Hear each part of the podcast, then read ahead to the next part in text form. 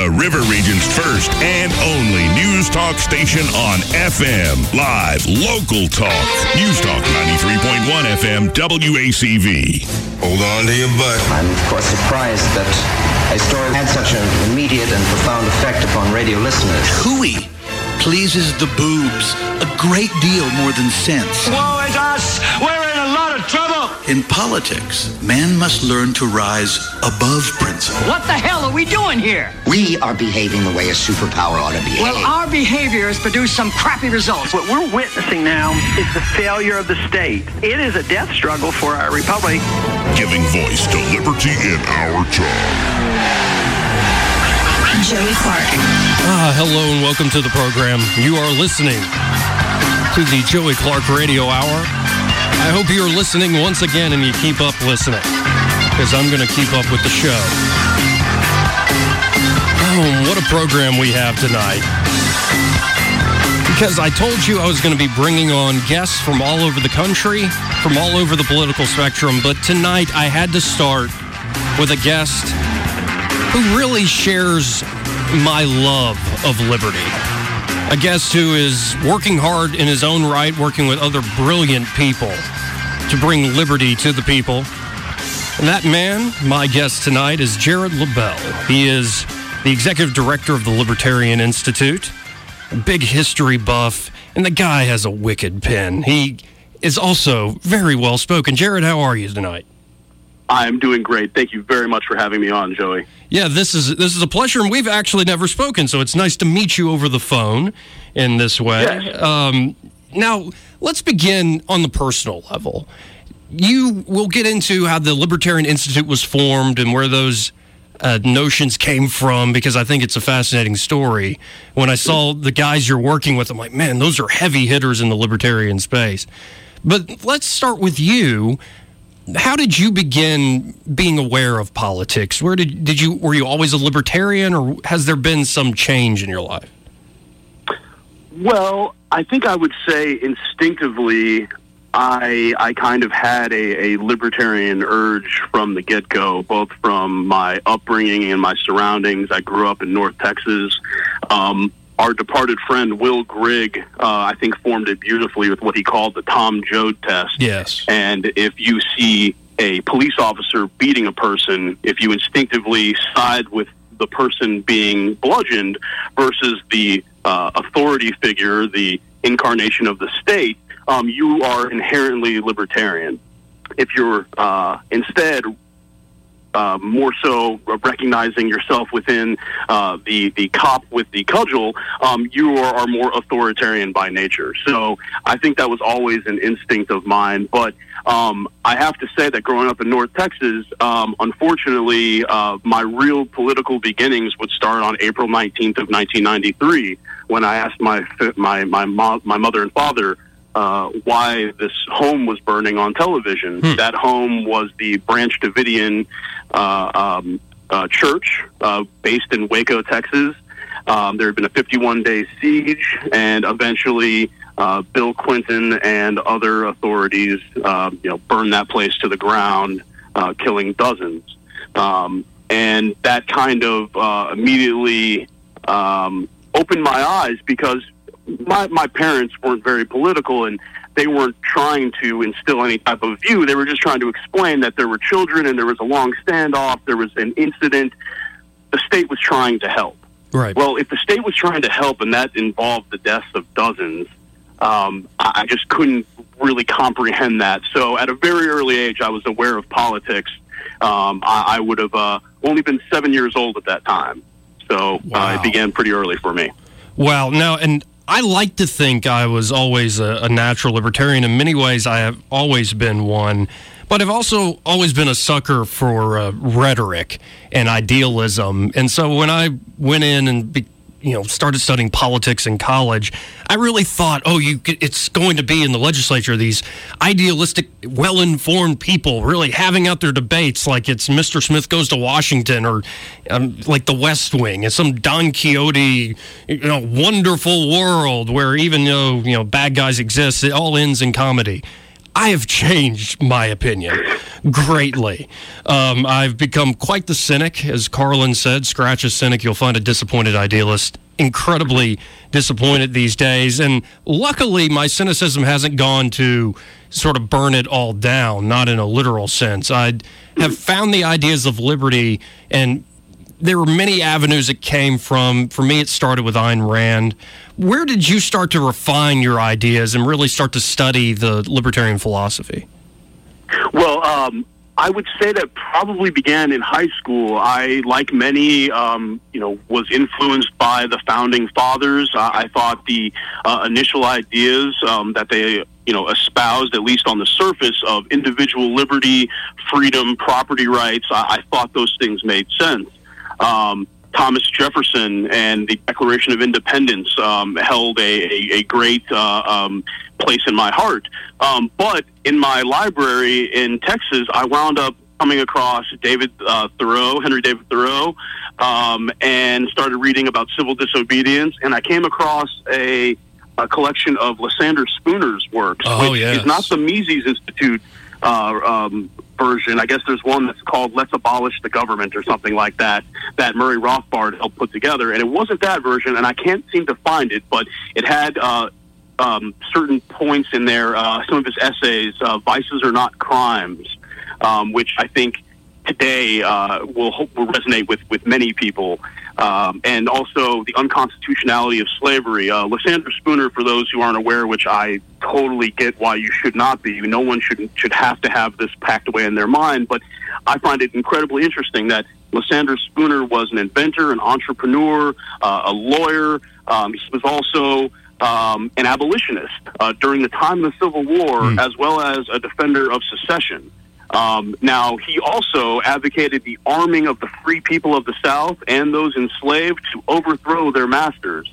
So, this isn't your average uh, type of take on the Civil War, but it has uh, many great, I think, libertarian lessons from it. So, um, I got started with some really interesting people at a very young age, and that would have been right about the dawn of the Second Iraq War, Okay. which is when I found antiwar.com. So, between finding some philosophical libertarian leanings about uh, property and individualism, and then my instinctual gravitation towards uh, peace and commerce. Uh, those were really my, my main influences, and uh, I can't thank Eric Garris enough for founding antiwar.com. Absolutely. I and, you know, I've found all this stuff late, man. Like I was working conservative talk. I still do every day, but I'd been working for a while. All I knew was a little bit of Ayn Rand. I'd let, read a little bit of uh, Mises and Rothbard, but then I discovered there's this whole community out there, and that's why I wanted to bring on folks from all different perspectives because even within libertarianism, there are people that have come to these ideas from different routes. So it's amazing that you jumped right into Lysander Spooner and antiwar.com. I think that is the right place to, to be. The last uh, thing that really fell from my mind and made me a libertarian, I think, in the full sense, was when I started to advocate against war, to see that war is craziness. It is the health of the state, is the birth of the state. It is essentially stealing from people to go peel, kill people you've never met. And this is supposed to be what keeps us safe. I, I find it, uh, it mass murder is what I think. Now, I'm not naive in the sense that it does happen. This has been the history of mankind, but it makes me want to step back and go, man, the government, the state, and the culture around that government really does change your perspective. Why is it that all these folks I know who are very against murder, all of a sudden, when it's time for war, go, yeah, let's start killing? And I try not to say, oh, those folks are lost. I think that's just how most people have been raised. That this is part of you know human nature. This is part of human existence. And so, was it just it resonated immediately with you that you know?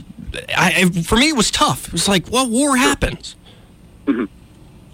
Um, I, I, I think I think part of it's instinctual. Some of it is is my family. Um, like uh, pretty much everyone, uh, you know, I, I come from uh, you know only a few generations uh, off the boat, so to speak, um, on different sides of my family, um, and and families are torn apart by war uh, constantly. And since I realize that some of your audience may lean more conservative, um, I should remind them, and I think you're exactly right, there is nothing conservative about war. War is another government program. If you think the government is bad at uh, operating the DMV or collecting your taxes, why do you think they should be in charge of large platoons of people and tanks and drones and secret kill lists? For those who were uh, afraid of what Obama was doing, they now see Trump. Uh, You look back to Bush, you look back to Clinton. Um, I I think every time that different parties come into power, people wash out of the main left-right paradigm or conservative Democrat uh, or uh, uh, Republican liberal uh, type type flip. Um, I think it takes it takes time. Um, but you know, I would say someone like Karl Hess, who he was a speechwriter for Barry Goldwater, that fiery speech in '64 that everyone remembers Goldwater for. Karl Hess wrote that, and he said, "Whenever you put your faith in big government for any reason, sooner or later you wind up an apologist for mass murder." Wow. I think that's absolutely right. Well, and some people might find that shocking, but just look at history, recent history. Um, and let's just say that when the totalitarian governments in Europe rose up and the totalitarian government in Russia rose up, let's just say Goebbels looked at what FDR was doing and said, "Oh, I love your economic program." That it's I look at the world wars, especially World War II, as almost a struggle between brothers. Now, I'm happy, I have to say, that America won that war compared to Nazis if we're picking lesser evils. I usually don't like to play that game. But before we keep going into more of these specific topics, I want to move back to the Libertarian Institute and how this idea came about. Know, you started, you this came up with Scott Horton, Will Grigg, and Sheldon Richman? Yes. Yes, um, and uh, unfortunately, Will passed earlier this Yeah. year. Uh, Will was a, a terrific journalist, and I'd like to talk about him for a moment, but uh, about the organization itself. Um, I had been following all of these gentlemen's work. Um, you know, part of the reason uh, I am who I am today, and my political views have shifted, and I've been informed uh, because of the work of, of Sheldon Richman and Scott Horton and Will Grigg. Uh, Sheldon has uh, worked within the libertarian movement for decades.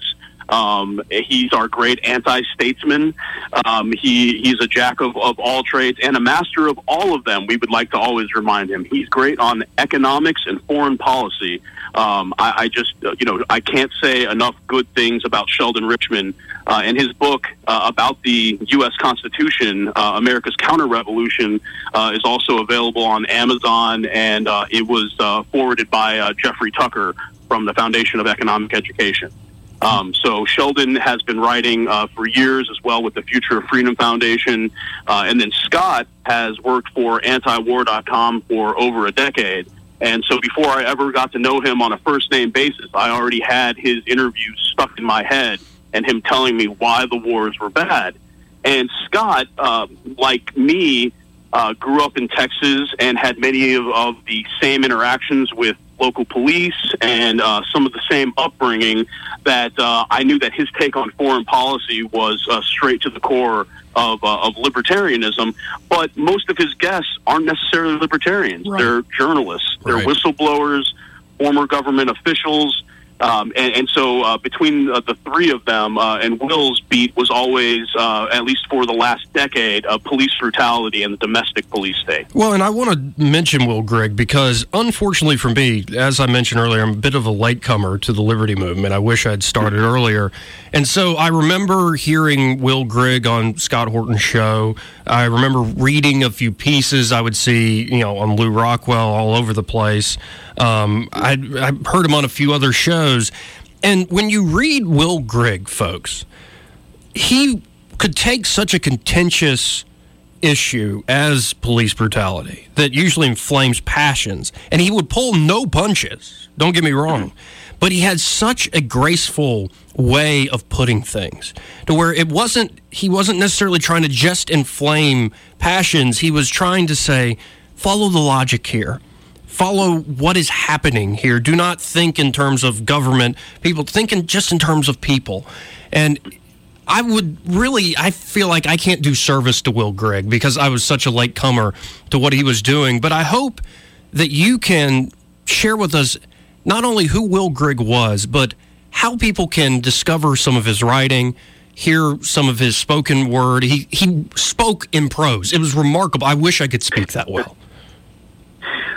I and and I can't do service to Will either. I uh, every day uh, I am I am saddened that uh, I, I don't have the opportunity to to speak with him again. Um, I'll be talking to Scott, and randomly we both just Will's not around, and it's mm. just it, it's heartbreaking because you're exactly right. He spoke just as he wrote, if not better or in reverse. He, he was just a, a champion of the pen and of the microphone. Um, his background was interesting. Um, he, he loved music for years. Um, he had studied history in college. Um, but he wound up working with the John Birch Society for a number of years. And um, Will, uh, his handle uh, was Blarney Concarne, um, and he, he understood his ancestry uh, to be Irish and, and Mexican specifically. Hmm. Um, later on, um, he found his adopted mother, and, and he's written some great, wrote some great things about that interaction and finding his mother and finding more about his history. Um, but he, I think, from his own words, he started to feel as if he was the token brown guy in the organization, mm-hmm. um, and he wanted to speak out about what he saw happening with uh, the police. And the John Birch Society um, was moving with support your local police, no questions asked. And Will said, "That's just not right. We're conservatives, aren't we?" Um, that's where he came from, the hmm. conservative mm-hmm. movement. And over time, he he moved into more libertarian circles, and uh, he identified as a, as a Christian individualist, um, as an anarchist by the time uh, he, he had passed.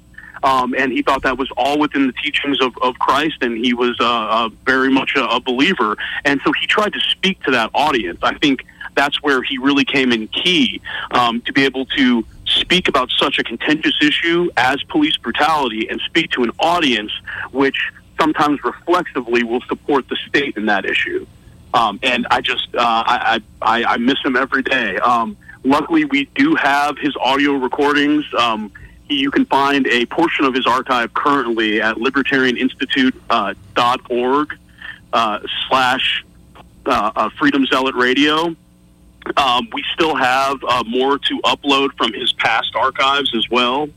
Um, and we still have uh, more of his writing to put online, as well as a series of unpublished uh, articles from him. He was in preparation for releasing a book uh, at his untimely passing. So uh, we will have more. Um, it's just unfortunate that he's he's not here to uh, to to comment on what's happening. Uh, you know, Dan Sanchez from the Foundation of Economic Foundation for Economic Education, pardon me, yes. had had published a pieces uh, as well from Will um, in the couple months before he passed, talking about the rise of the, the alt right and Antifa. And uh, Will was so incisive with his commentary. It's just a shame that he's not here to uh, talk. It is a shame. It's like the the good ones died too soon, and for folks again, folks, you have to just look up Will Grigg. follow where Jared just told you at Libertarian Institute, and because we can't do him justice. It's like talking about some great musician or great artist. You have to just go look for yourself. So, folks, please check out Will Grigg's work. And I just know from my experience reading his work that he was able to take general concepts out of very particular situations. I think often in the discussion over the, the police being overzealous, uh, that we think in these broad terms. We go, well, I haven't seen my police department do that. Uh, I haven't seen that with my own eyes. Where Will could take a very personal story, he would do all this background on the people that had been abused. He would do background on the history of a particular police department. I remember reading one piece on uh, juvenile correction facility and how children were being abused. Mm-hmm. And he would take these particulars and really set a scene and then out of that scene, he would show that this isn't just a one off. These trends have been happening over the last few years, over the last decade or two. And he is so well well put, so insightful. Uh, folks, check out Will Grigg. Now, I want to go back to the Libertarian Institute because I want to know where y'all are going. What is exactly is the goal? I know to spread the message, uh, the idea of liberty, but say you met somebody at a conference or an elevator pitch who knew nothing about libertarianism really. They maybe go, "Oh, you're an Ayn Randian." Uh, so, how would you give your elevator pitch to somebody? What is what are you all about? I would say that the Libertarian Institute is interested in reaching out to both uh, our fellow libertarians, those who are already interested in the, those ideas, as well as people who have never heard of these before. Um, I think that right now, with our first publication uh, by Scott Horton, which is called Fool's Errand Time to End the War in Afghanistan, um, we're able to bridge the gap between left and right. Uh, the book has been well acclaimed. Uh, on the front cover, uh, we have Daniel Ellsberg, Ron Paul, and Patrick Cockburn. So we have a foreign policy analyst, Ron Paul, former Republican member of Congress, and Daniel Ellsberg, the leaker of the Pentagon Papers. Um, you can't really get more transpartisan on a front cover of a book than, than that. Um, and we, we've had a, a tremendous response. So that is just our first initiative. Uh, the war issue is something that uh, all four of us founding the institute uh, thought needed to have a broader presence and a much more important within the libertarian movement. Um, since the 2003 Iraq War, uh, there have been fissures even within the libertarian movement about this issue. Yes. Uh, as you stated earlier, the, you know it's not a monolithic movement at all. There's some basic precepts that many can agree upon, and there's a, a lot of differences of opinion. Uh, for, unfortunately, there are a number of libertarians who were very bad on those war issues and um, have severely hurt the anti-war cause. Um, we hope in the age of Trump, we can reach out to people across the spectrum and try to bridge those gaps on issues of police brutality, uh, foreign policy, economics, and talk about radicalizing markets. Oh, folks, uh, thank you so much for listening. Again, we're talking to Jared Labell. He is the executive director of the Libertarian Institute. And on this topic of war, I recently wrote a piece saying that why we have every last president Bush runs on a humble foreign policy. 9 11 happens, and anybody who studied 9 11, you have to look into it. Really, in my mind, is a case of yes, a pretty nasty ideology, but also a lot of blowback from the United States actions abroad. There's a reason that terror group struck the United States in the way they did, and it was more than just their ideology, it does play a part um, then you see that that reaction to 9 11 leads to, again, the toppling of Saddam, which leads to more terrorism in the territory. We're still dealing with that legacy. So Barack Obama comes around and he runs against these wars of choice, only to choose his own wars in Libya and in Syria, supporting a lot of what was going on in the Arab Spring he essentially did what Bush was doing, except for through covert means instead of conventional armed forces. And now you have Dr- Donald Trump coming along. He did say he was going to bomb the shaving cream out of ISIS, but he was sounding more like a, a realist. It, and this is where we're at as libertarians that we're hoping for just a little bit better. Like, come on, just a little bit. Like, let's pull out of Afghanistan. You're right, Donald. It is a waste of time and money. But then he just recently changed his position on Afghanistan. And I'm wondering is it because of the nature of where the United States is globally with its military obligations, with its financial obligations, where how its economy is built and reliant on protecting these certain parts of the world? And I think Scott, I actually listened to an interview about his book, uh, Fool's Errand uh, recently, and he doesn't make the case that if you pull out of Afghanistan, everything's going to be hunky dory there. He's just saying that it's time for the United States to get out of this fight because there are no good guys to pick from. Mm-hmm. And I think that's a, a key point to me. I wonder what you think of this. Is that I think the United States is an empire, and that empires, even though you didn't want them, even though you might have inherited them, that pulling them back can cause some problems but it's probably worth those costs in my mind, and that's what I would decide. What say you about this? You are absolutely right, and that was a, a great rundown of the last couple decades of foreign policy in a nutshell. Um, I look at uh, a couple different uh, economic measures. Uh, the economist uh, uh, Bob Murphy makes the point Um, that when he says, you know, we shouldn't do quantitative easing, or maybe we should end the Fed, or you know, whatever suggestions um, or, points he may be making, he, he always, I think, tries to insert. Um, but remember, I'm not promising you, you utopia. There's going to be a correction. Now, correction now is going to hurt a lot less than if we continue to inflate the currency or massively overspend or run up more debt. Um, making the correction now will be less painful. Scott makes that point as well. Things aren't going to be great for everyone. It, it's un- very unfortunate. But when do we say enough is enough and we have to pull back?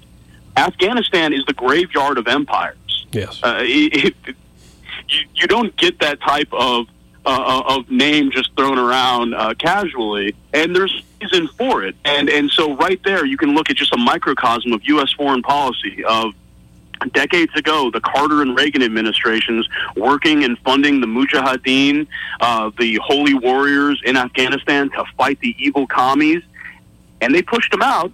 And then they said, "Now we're coming for you." And they used those terms. Uh, Scott would be uh, definitely the one to to talk about all the details. But uh, I know one of the leaders at the time was was telling our friend uh, Eric Margolis that uh, we will turn the guns onto the U.S. empire after this, and he was shocked. Eric Margolis that I've never you know, U.S. empire. What do you mean? You know, we're we're doing good in the world. And you brought up earlier the West Wing, which is great. I really enjoyed that show for what it was. Yeah. But what I think more so is is a good formation of our reality is House of Cards. Yes. I think I think when people watch that, they get the sense that okay, wait a second, these people are all self-interested, just like anyone else. They have personal squabbles between each other that bleed over into politics and policy. Um, it makes more sense. The West Wing is what we all possibly aspire to, uh, despite whatever the politics of any particular part of that show was. It was everyone is doing good for everyone else. Well, and I think Well- Sorkin would admit to that. He he says he's not that sophisticated politically, and his favorite book is Don Quixote. So everything is idealistic, um, and so it's and that's fair enough. And Sorkin admits that completely. But I, I apologize for interrupting. I just had to get that No. in there because he No, no. does uh, he does a good job. Like I my intro, I used the West Wing saying, "Why are we behaving this way? We're behaving how a superpower should behave." Well, our behavior has created some crappy results, and this is. I love seeing somebody. You wish your president was in the Oval Office actually thinking these things. That we're having this empire and its crappy results, and what's so effective about House of Cards is also it's the fourth wall breaking. I think mm-hmm. folks thought Trump was that candidate, the the guy who was going to just all of a sudden on national TV from behind the desk in the Oval Office say, "Okay, folks, cut the crap. Here, I'm going to tell you some deep dark secret." And I don't think that's going to happen. I think Trump has sort of backed off. What you were saying about House of Cards, uh, I apologize. Go on. That it is politics is this rough and tumble game. It is a competition, a violent competition between different interests, and they're often can overlap with personal problems. Yes, go A- ahead. a- absolutely. And and uh, you know we can see that you know live in the Trump administration between uh, his family squabbles that bleed over into who he puts on his staff and the inner staff squabbles between um, realists versus nationalists versus alt right or or however you would like to categorize some of these uh, other individuals. Uh, you know, his former uh, henchman uh, um, Steve Bannon. So I, you know, I I think it's just more of the same, and um, I understand wanting to believe that something's going to change. I understand looking for instances where you can provably say, okay, well, there's a less likelihood that Donald Trump will engage in a nuclear war with Russia than Hillary Clinton. That doesn't necessarily mean you should cast a ballot for him, but I can understand that the analysis. Um, and, and that's where we start to get into some of the, the inter libertarian debates about this kind of thing, which is, is perfectly interesting and fine, just as when people argue over Milton Friedman and, and Murray Rothbard. The fact is, they're both great economists and they're both dead. um, and, and, you know, I, I, I think they both contribute different ways uh, to our ideological underpinnings and our understanding of, of human freedom.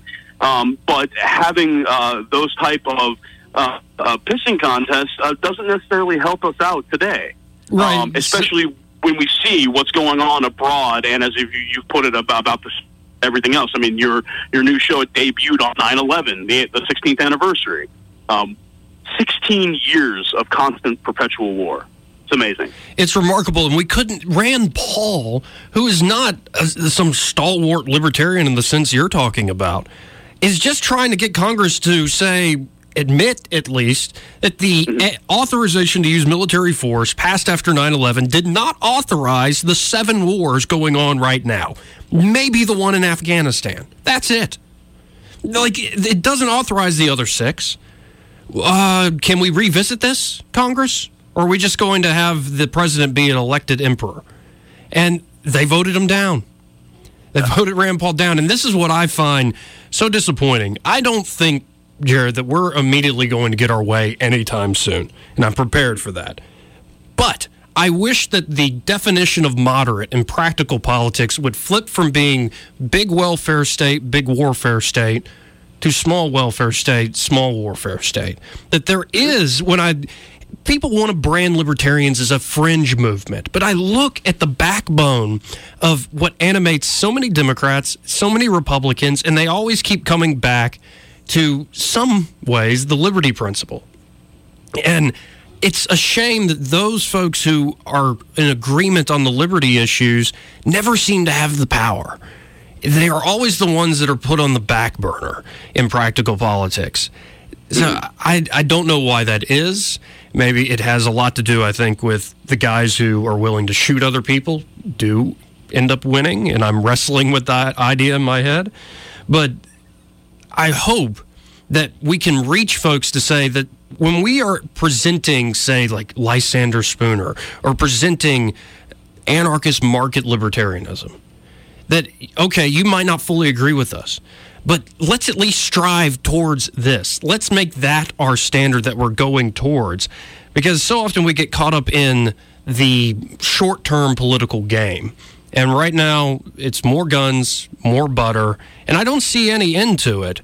And I would rather libertarian ideas be implemented slowly but surely rather than some big calamity happen and everybody rushes to fix the problem. I would rather people, uh, you know, are persuaded rather than having to live with a tough reality, live the hard way. But I see that day coming.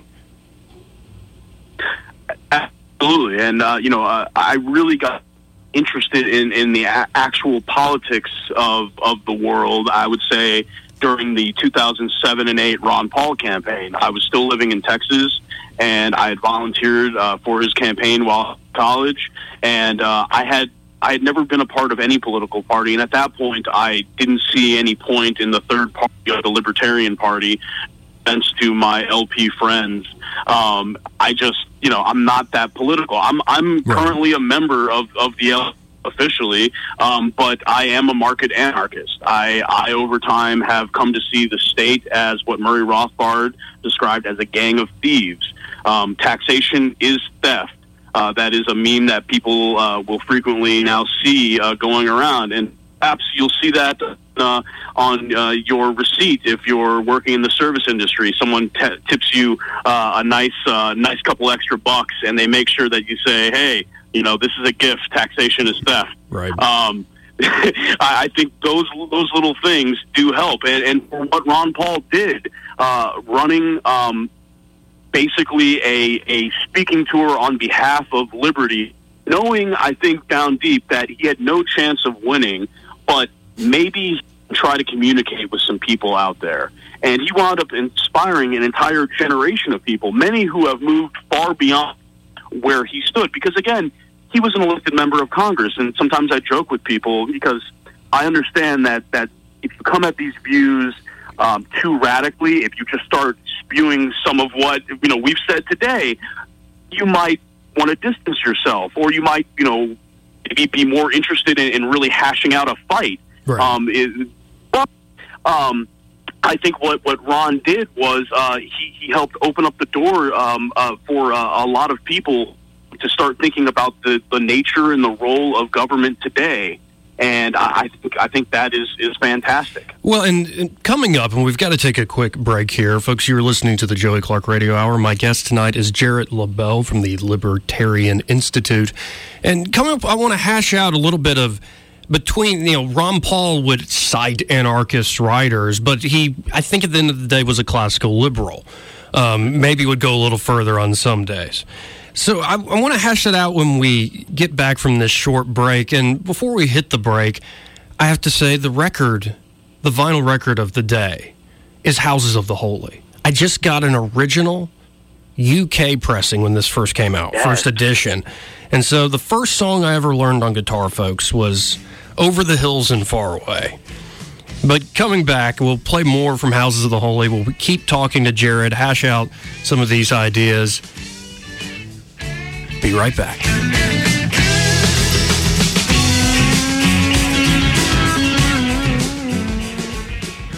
The River Region's News Talk Station. News Talk 93.1.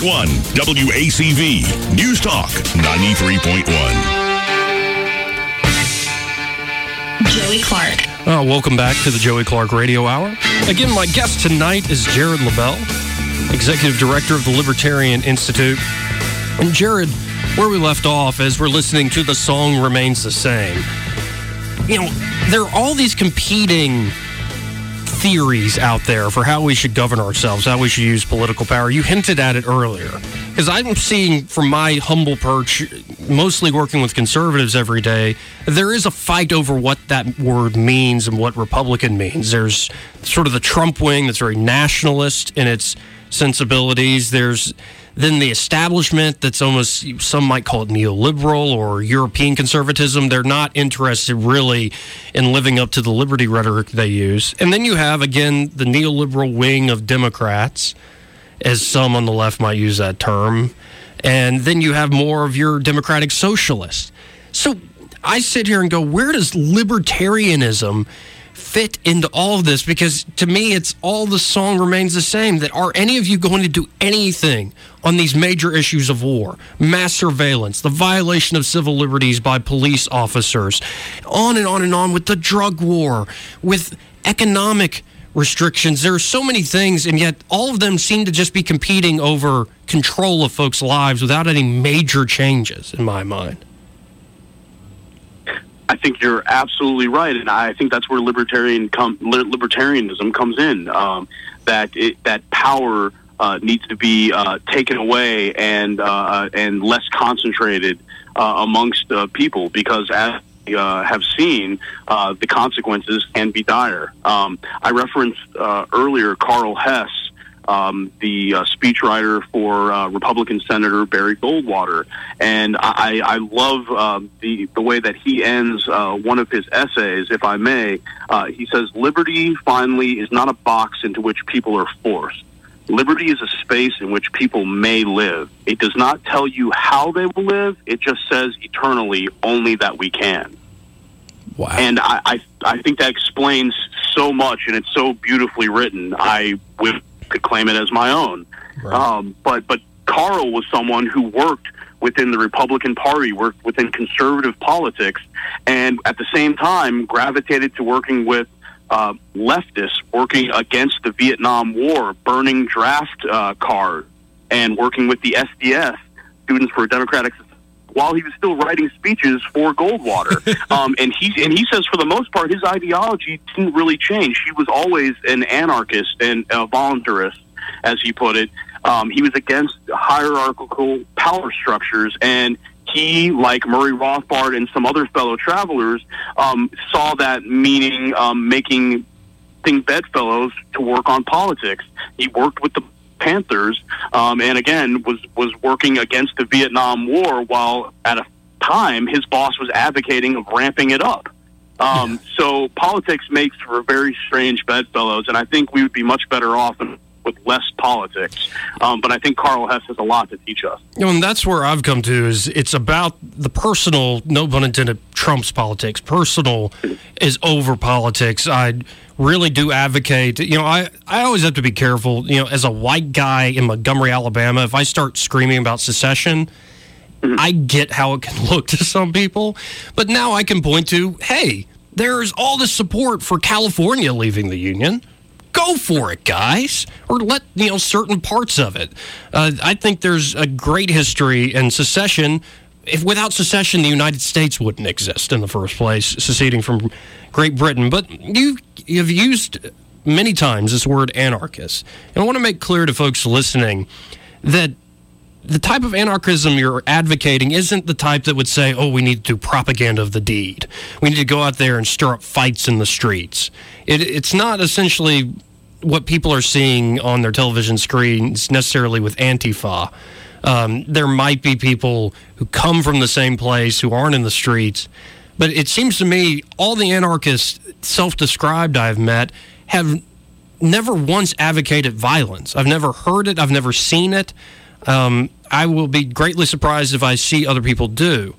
So, what would you say to maybe uh, put at ease some of our listeners who hear that word and think, oh, chaos, anarchy?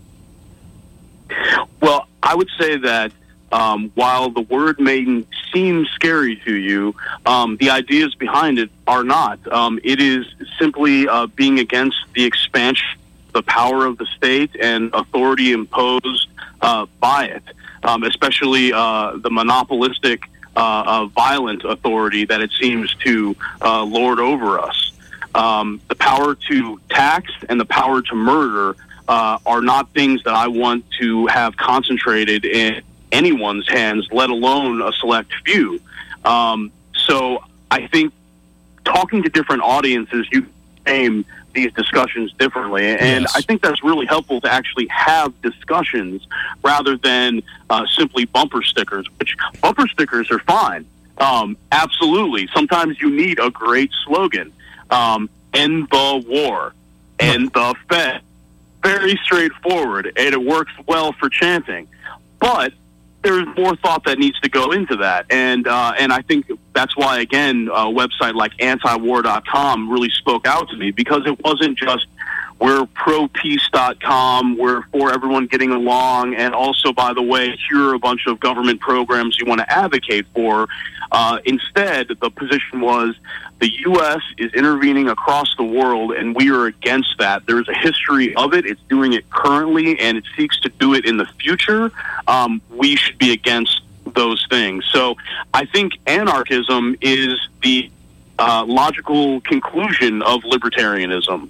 Um, the, the base of libertarian ideas that we see in the founding of the United States that come from classical liberal teachings of Adam Smith, Böhm-Bawerk and uh, Menger in the Austrian School of Economics. Um, many of these ideas that, that we carry with us today, they they have a tremendous amount of influence and import that uh, I can't say that I much better. I am not a skilled economist, especially on the uh, on the shoulders of those men.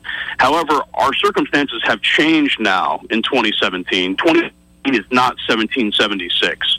And I, I think that's a, a, real conversation that we need to have. Um, and, and for your listeners who, again, are, are worried about chaos in the streets from anarchism, what about the chaos we see today? Uh, both inflicted uh, by uh, the government, by other governments, for examples. The, the concentration of power is a problem in and of itself. So uh, I think uh, there is a better way forward. And I think um, using markets that have uh, mechanisms uh, to be able to uh, communicate uh, prices and uh, scarcity are, are in- incredibly important. So we come from a, a lineage that is both pro market and anti state, which uh, to some may make a whole lot of sense. But I think there's a case that can easily be made uh, to conservatives, to liberals, people across the political spectrum, um, when you take certain issues that may be important to them, uh, whether it might be marriage equality or gun rights or uh, possibly uh, legalization of marijuana or all in general. Um, I think if you take certain issues and, and speak with someone about them, uh, they can they can not only be productive in conversations, uh, but as well as activism. And, and that's where we're really trying to, uh, in the upcoming year, um, is trying to, to work with different groups to show that the private sector, uh, intended, trumps uh, the government sector. Absolutely, and also often the private sector serves the public, and the public sector serves special interest and private interest. It, the, our language has been so screwed up by, I say, our civic religion, I suppose. And mm-hmm. I, I really hope folks are hearing you and they check out the Libertarian Institute. There is so much there, uh, so much to learn from, or just, even if you don't completely agree, folks, it is something I think worth checking out because it is so different from what you hear in establishment news and so much of the political discourse from Democrats and Republicans. We need to get away from the daily tit for tat that goes on between the parties and sort of refresh ourselves on what are the basics. What is this country about? At the end of the day? What is its center, its cornerstone? And I think that's liberty. And Jared, you and the folks there at the Libertarian Institute are helping share that knowledge. Now, before I let you go, though, we have limited time, but I do say that I live in a world of sound. Like we've never met. I've only met you now by hearing your voice. So, if you could take one album, one song, whatever you want to pick, put it on vinyl, it's the one thing you listen to. Now, anything if you have to listen to for the rest of your days might get annoying. Let's just uh, let's, let's leave that alone. What do okay. you pick? Oh man, this is a tough one. Well, let me preface it by saying that I used to play in a grindcore band in Texas, which is very, yeah, you know, uh, yeah. fast metal with a punk influence um, and keyboards. Um, and we did that during the Bush administration and had much fun at VFW halls and all places across Texas. Um, and uh, at the same time, though, I love different types of music. So if I had to narrow it down to just one, I'm going to go with the self-titled Doors album. Oh wow! For the first the first release. That's, that's if I had to, if I had to pick a song, I would just stick with Soul Kitchen. Okay, man, that's that's a good choice. I got to get back into uh, more classic rock because I have to say, over at my house, something's happened to me and my roommates. We're only listening to like old soul music, like the O'Jays. Oh, that's great. Teddy Pendergrass and the Muscle Shoals sound like Mavis Staples, and uh, it's so. I love it. Maybe it's because it just sounds good on vinyl. It sounds good out of big speakers, but man, grindcore, huh? That's intense. Oh, well, you know what? I've got a better answer actually. Now okay. that you mentioned soul, um, James Brown and his band, the JBs. Yeah. Uh, Fred Wesley and the JBs have a great song that mostly just has some scat from James Brown in it, but the title is I'm Paying Taxes and What Am I Buying? And the, the reply is a whole lot of government money and a whole lot of crying. Mm. And that that's that's the song for about seven or eight minutes, with great instrumental interludes. Um, I think that right there can reach people. Soul music, James Brown, being against taxes and violence in the government. What's not to like? Oh, uh, amen. Or alleluia to be less denominational. Jared, thank you so much for joining me tonight. Um, and again, I hope folks check out the Libertarian Institute. I'd love to have you back sometime. I'd love to have on Sheldon or Scott or anybody from there. This, I think, is an ongoing saga we'll learn together, I think. I think that's absolutely true, and I'm honored to, to be on your show, Joe. You're doing a tremendous job. The last two shows uh, were great. Um, I was so excited to be uh, asked to be on, and uh, absolutely, we'll, we'll have to do this again. Thank you, Jared. Thank you. All right, folks, that has been the Joey Clark Radio Hour for tonight. Thank you again to Jared Labell for joining me. And let's go out to the song remains the same. Hopefully, the political song won't remain the same hopefully we'll slowly but surely start changing minds. Maybe not to exactly how I think or how Jared thinks, but to some improvement rather than the constant drive towards government control. Everybody have a good night.